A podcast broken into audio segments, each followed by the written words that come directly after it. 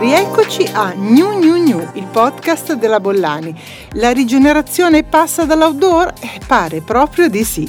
I programmi di rigenerazione urbana stanno lavorando molto sul rapporto virtuoso tra gli spazi della casa e i luoghi pubblici, anche quelli verdi e ad esempio i piani terra e la loro vocazione tradizionalmente ibrida tra l'introversione domestica e il rapporto con lo spazio urbano sono spazi cardine eh, sui quali appunto i progetti di rigenerazione stanno molto lavorando. Non vi parlerò solo di questo, ma anche di vita all'aperto.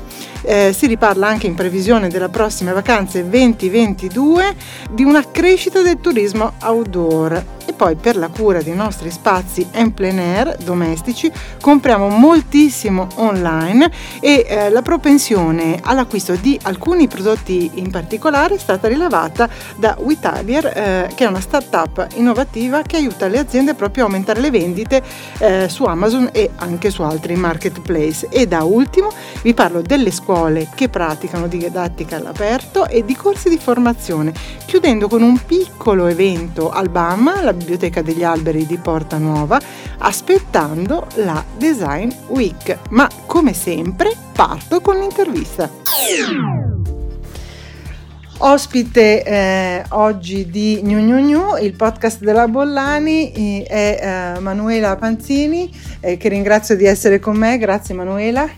Grazie a voi, buongiorno a tutti. Architetto urbanista e eh, Senior Development Manager di Supernova. Eh, si occupa di gestione e sviluppo del progetto di rigenerazione, perché Supernova è una realtà specializzata nei processi di rigenerazione, corretto? È correttissimo, eh, ci piace definirci eh, dei soggetti, degli sviluppatori che si occupano di ex. Eh, siamo innamorate delle, delle aree industriali dismesse, perché queste secondo noi offrono e hanno delle potenzialità molte volte inespresse che eh, sono lì ad aspettare, nel senso che sono aree eh, in centro città, molto spesso in questi, noi lavoriamo principalmente nei capoluoghi di provincia, non ancora a Milano, ma crediamo molto nelle seconde città che hanno una qualità di vita e un'economia che può eh, diciamo valorizzare la, eh, il recupero e la rigenerazione di queste aree che hanno costituito, eh, che, che sono state nella storia di queste città dei pezzi importanti, perché molto spesso sono aree industriali dismesse che accoglievano generazioni di eh, lavoratori. Pensiamo per esempio, una delle nostre principali aree è la ex Necchi di Pavia, piuttosto che la ex Tabacchi Di, di Verona, la ex Manifattura Tabacchi di Verona, per cui realtà molto importanti che devono ritornare nella quotidianità eh, dei cittadini di queste città. E, e una cosa che appunto mi ha molto interessato, questa è la puntata dedicata all'outdoor, eh, è di come questo processo di rigenerazione, che non è per nulla, come dire, semplice, immagino lungo e complesso, passi anche attraverso un lavoro sulle aree esterne e anche questa continua eh, comunicazione, no? Tra indoor e outdoor del, degli spazi. Eh, sì, noi eh, cerchiamo di affrontare queste aree aprendole innanzitutto. Eh, se ci pensiamo, le aree dismesse sono circondate molto spesso da muri o da infrastrutture importanti, per esempio le ferrovie, no? Perché una volta erano eh, i mezzi con cui arrivavano le merci o i materiali da, da lavorare. Eh, il nostro primo, diciamo, obiettivo è quello di riconnetterle. Eh, riconnetterle significa eh, non solo appunto abbattere i muri, eh, ma anche creare degli spazi dove, dove le persone si possano incontrare, per cui il tema della connessione eh, materiale e immateriale, perché poi ovviamente c'è tutto il tema delle, delle reti, della tecnologia, della, dell'efficientamento, eh, sono ovviamente temi primari, ma eh, importantissimo è il tema anche appunto della connessione materiale attraverso lo spazio. Ci occupiamo poi anche della connessione tra generazioni, anche questo è un tema che ci sta molto a cuore, nel senso che cerchiamo all'interno dei nostri progetti di eh, mescolare usi eh, in modo che persone diverse, di età diversa, di interessi diversi, con scopi diversi all'interno dell'area, eh, vivano l'area in eh, tutte le ore della giornata e anche nelle ore serali, proprio per creare dei quartieri che siano sicuri, confortevoli, eh, anche mh, diciamo appunto eh, dotati di spazi dove le persone eh, vogliono stare, e questo è importantissimo, perché eh, creare un recinto eh, o ricreare un luogo che non fa parte della città significherebbe non aver centrato l'obiettivo, certo, della rigenerazione. Certo. E eh, prima, poco fa ha citato l'area Necchi a Pavia e appunto Manifattura Tabacchi a Verona, dove eh, se non sbaglio c'è stato anche un lavoro proprio sul, eh, diciamo, sul piano terra degli edifici, e questa eh, continua no, eh, comunicazione e, e interrelazione invece con le aree esterne eh, agli edifici, no, che è un tema che sta diventando molto interessante, no, per tutto il mondo della progettazione. Eh, assolutamente, le dico che eh, su queste grandi aree eh, la strategia aziendale è quella di fare dei concorsi di architettura. Eh, invitiamo importanti studi di architettura a livello internazionale e eh, gli forniamo un, una sorta di documento di progettazione, e tra gli obiettivi noi mettiamo proprio il tema della connettività attraverso lo spazio pubblico, e dunque l'importanza del piano terra degli edifici, perché quando si si progetta un pezzo di città si deve ripensare a un modello non monofunzionale, dove appunto le persone circolano in sicurezza, per cui noi guardiamo connessione eh, sul trasporto pubblico, la connessione ciclopedonale, per esempio appunto nella stessa Pavia cerchiamo di recuperare e ricollegare la Necchi tramite un percorso ciclabile che la collega al centro cittadino, che in realtà è distante solo un chilometro e mezzo, certo, ma che eh, sembrerebbe lontanissimo lontanissimo perché in questo momento non connesso.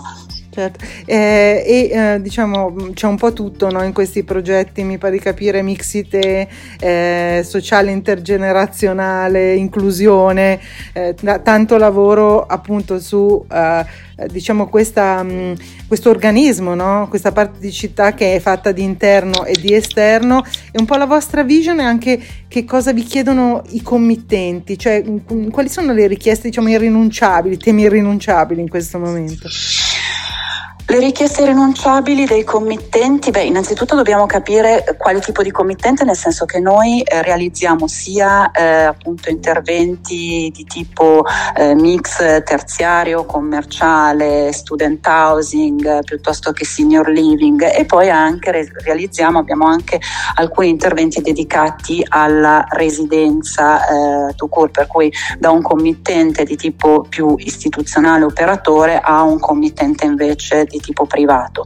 Il tema dello spazio ormai dopo la pandemia è ormai quasi, diciamo, un must, cioè non, lo spazio aperto, il poter vivere in connessione con uno spazio neanche particolarmente denso. Per esempio, una delle nostre caratteristiche è che non usiamo mai tutta la volumetria che il eh, piano regolatore o il, insomma gli strumenti di regolazione ti danno, proprio per cercare di creare dei luoghi che hanno una loro personalità, una loro storia e un loro modo di mh, far vivere questi spazi alle persone. Per cui il committente cerca, allora se è istituzionale ovviamente cerca un luogo, ritorno sul tema della connessione eh, perché appunto eh, è, è un tema fondamentale.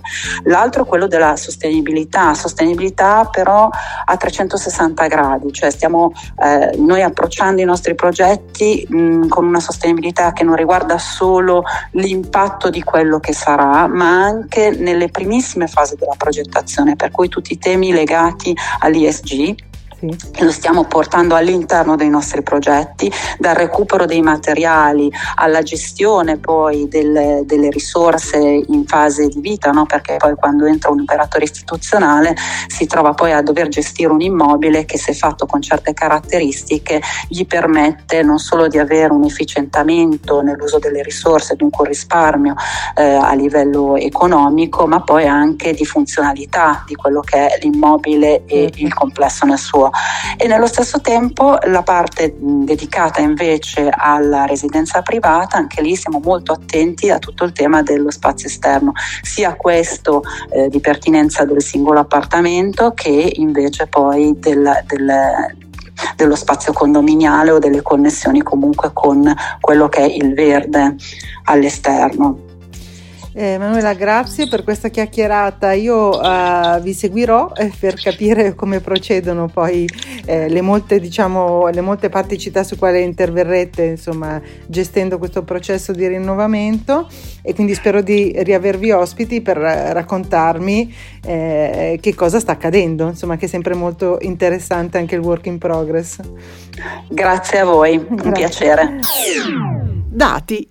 Dalla rigenerazione passiamo a parlare di vacanze all'aria aperta. Si riparte, eh, naturalmente, conflitto bellico permettendo. La situazione non è delle migliori a livello internazionale, però il nuovo osservatorio del turismo outdoor di Human Company, che è un gruppo fiorentino leader in Italia nell'ospitalità all'aria aperta, realizzato in collaborazione con Trends, che è una società specializzata in analisi e strategie nel settore turismo e ospitalità, appunto una survey e eh, che conferma eh, segnali di ripresa anche in merito agli arrivi dai principali mercati esteri, ad esempio la Germania, l'Austria, la Svizzera, la Francia e i Paesi Bassi, perché dopo due anni di pandemia eh, le vacanze all'aria aperta stanno vivendo una netta crescita e i dati fanno guardare con ottimismo alla prossima estate. Secondo le stime, in Italia tra campeggi, villaggi e glamping, sapete che glamping sono glamour camping e mi piacerà anche parlarne nelle prossime puntate,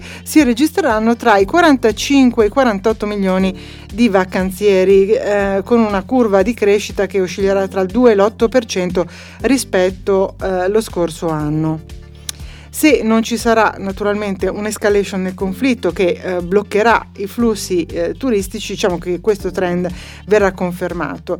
Eh, questo inizio di crescita fa ben sperare, ma nonostante il trend tenda al recupero, ehm, le percentuali pre-pandemia, cioè quindi quelle del duemiladiciannove da raggiungere per riequilibrare l'andamento del settore, oscillano tra il meno quattordici e il meno diciotto. Quindi nel, nella nostra penisola per il comparto dell'open air la stagione sembra migliore della precedente, con l'Italia come mercato principale e una ripresa, appunto, come abbiamo visto, abbastanza convincente del, del mercato eh, della domanda internazionale. Dei milioni di presenze attese per questa estate, circa il cinquantaquattro per cento è composto da italiani che eh, appunto confermano Eh, il trend, la base del trend eh, positivo, che era già in realtà iniziata la scorsa estate con un più trentotto per cento eh, sul duemilaventi, e la spesa giornaliera stimata si ruota intorno ai cinquantatré euro pro capite, per una spesa complessiva tra i due virgola quattro e i due virgola cinque miliardi di euro. Insomma, quindi notizie positive da questo settore. E-commerce. Ci stiamo dedicando all'acquisto di tutto quello che ci serve per stare bene eh, all'aperto, ecco, e eh, compriamo molto, ormai lo sapete, online. Eh, in Italia il numero di persone che acquistano nei marketplace digitali, appunto online, è arrivata a trentacinque milioni di persone. Ma quali sono i prodotti della categoria outdoor, diciamo, che sono maggiormente desiderati e ricercati online? E anche qui mi affido a un'analisi effettuata da Weitailer, eh, che è una startup innovativa che fa parte del gruppo Retex, che aiuta le aziende ad aumentare le vendite proprio sui mar- nei marketplace, quindi ad esempio eh, Amazon, e non ha soltanto lo scopo di delineare appunto il comportamento mh, di acquisto, ma insomma eh, dà anche una fotografia del mercato e offre tutti quei dati interessanti e utili poi per costruire una vera e propria eh, strategia. Eh, allora, i prodotti in generale più ricercati eh, sono eh, dai lettini al giardino, gli ombrelloni, i gazebo, che hanno avuto questi prodotti in realtà un picco eh, lo scorso anno tra maggio e giugno, e rappresentano complessivamente il venti per cento dei volumi delle ricerche rispetto al totale della categoria. Poi ad interessare sempre noi italiani, appunto, è localizzata la ricerca. Ci sono anche barbecue da giardino e terrazzo, una categoria che ha avuto un picco sempre lo scorso anno, quasi più undici per cento, le motoseghe, quindi qui ci rivolgiamo a chi ha anche uno spazio ampio, quindi un giardino, non solo un terrazzo, e vasi da giardino, soprattutto vasi tradizionali, e infine le idropulitrici, appunto, altro prodotto che ha avuto un picco lo scorso anno, aumentando il quattro per cento le vendite. Eh, Federico Salina, che è il C E O e co-founder di Weitailer, conferma che l'andamento generale delle ricerche degli utenti, soprattutto su Amazon, eh, nel periodo che ha considerato eh, la, l'analisi, e quindi da febbraio eh, dello scorso anno, ha delle stagionalità, no? Quindi da febbraio la ricerca dei prodotti per l'outdoor e il giardinaggio cominciano a salire fino ad arrivare a un periodo di punta che è circa da aprile a giugno, poi con una progressiva discesa fino alla bassa stagione che inizia a settembre, e quindi in particolare però poi ci sono dei prodotti, ad esempio gli attrezzi professionali, che sono meno soggetti a stagionalità e che continuano ad essere venduti durante tutto l'anno. Case history. Vi ho preannunciato eh, e ne abbiamo già parlato nei precedenti podcast, eh, mi piace un po' vedere cosa succede nel mondo della scuola. Ecco, eh, le scuole all'aperto, c'è una rete, si è formata una rete che condivide esperienze e sperimentazione. Eh, è nata a Bologna in realtà nel duemilasedici, quindi pre-pandemia, oggi conta più di cento scuole eh, su tutto il territorio nazionale, e appunto è la rete delle scuole che praticano la didattica all'aperto. Ne fa parte anche l'Istituto Giacosa di Milano, che ha ospitato un convegno nazionale della rete appunto in questo teatrino che è stato ristrutturato all'interno eh, della scuola. È un'occasione per parlare anche dell'esperienza di Milano, condividendo l'importanza dello spazio outdoor, dello spazio all'aperto come terzo educatore appunto eh, e eh, dello spazio in particolare appunto come educatore. Eh, queste scuole hanno tutte, insomma tutte le scuole eh, italiane non mh, alle spalle due anni di grandissima fatica, e eh, questo momento in particolare, ma la rete che eh, potete come dire seguire al sito scuola all'aperto punto com raccoglie esperienze da tutta Italia. Appunto eh, ci sono due anni di grande fatica che hanno portato docenti e non solo, eh, anche presidi, chi gestisce poi il programma scolastico, a nuove riflessioni pedagogiche appunto e anche eh, didattiche. Quindi vi invito a seguirle. Io ho un po' scrollato quelli che sono i temi, le notizie postate, ed è veramente molto interessante capire eh, come ogni scuola trovi un po' la sua ricetta e come le soluzioni siano veramente eh, le più ampie, le più varie, e anche molto interessanti per chi pensa di dedicarsi alla progettazione di questi spazi. Formazione. Ecco, ho, ho dall'ultime delle ultime puntate dedicate all'outdoor mi sono iniziato a occuparmi di corsi eh, e uno degli ultimi corsi che ho rintracciato online è un webinar appunto che eh, si occupa di quali siano eh, i permessi, le autorizzazioni eh, utili a chi vuole realizzare o anche rinnovare gli spazi esterni della casa, magari costruendo delle pergole o appunto delle strutture temporanee. Quindi utilizzare al meglio gli spazi esterni è, come dire, un'aspirazione un po' di tutte, e quindi eh, questo avviene spesso attraverso l'installazione di pergolati, tettoie, gazebi, dehors, verande. Ma prima di procedere spessissimo ci chiediamo quali siano i titoli abilitativi, i titoli idonei. Ecco, questa è una tematica, come dire, abbastanza eh, non tanto complessa, ma insomma eh, da trattare con competenza, e un, c'è un webinar online il prossimo venti giugno dalle sedici alle diciotto, organizzate da Ediltecnico in collaborazione con la rivista Autora. Un docente, Mario Petrulli, che è un avvocato libero professionista, guiderà tutti i partecipanti attraverso alcuni temi, come ad esempio le pertinenze in edilizia, i regolamenti comunali, gli strumenti urbanistici locali e il rispetto dei vincoli, e poi diciamo l'elenco, la pletora dei titoli edilizi necessari per arredi esterni o opere temporanee. Naturalmente al mio summary trovate il link per iscrivervi. Design.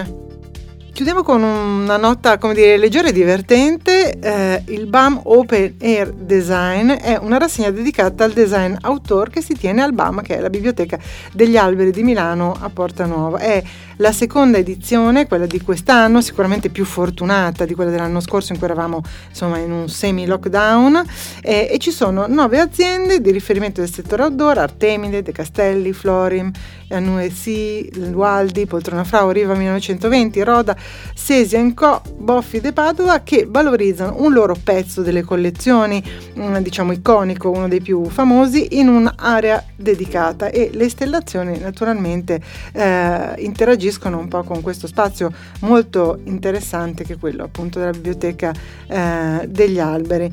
B A M Open Air Design inoltre ha la collaborazione della eh, Domus Academy, con cui è stato avviato un workshop in Advanced Design and Processes, e i progetti realizzati dagli studenti saranno esposti in occasione della prossima eh, edizione della rassegna dedicata all'outdoor. Ma sapete che eh, a brevissimo, dal sette al dodici giugno, si terrà eh, la Design Week, in realtà i saloni eh, di Milano più tutto il fuori salone, e sto preparando una puntata speciale pre-Design Week proprio sull'outdoor per raccontarvi tutto quello che potrete vedere ai saloni e a Milano durante la settimana, diciamo una delle settimane, una delle week più famose al mondo. Continuate, se vorrete, a seguirmi. A presto dalla Bollani.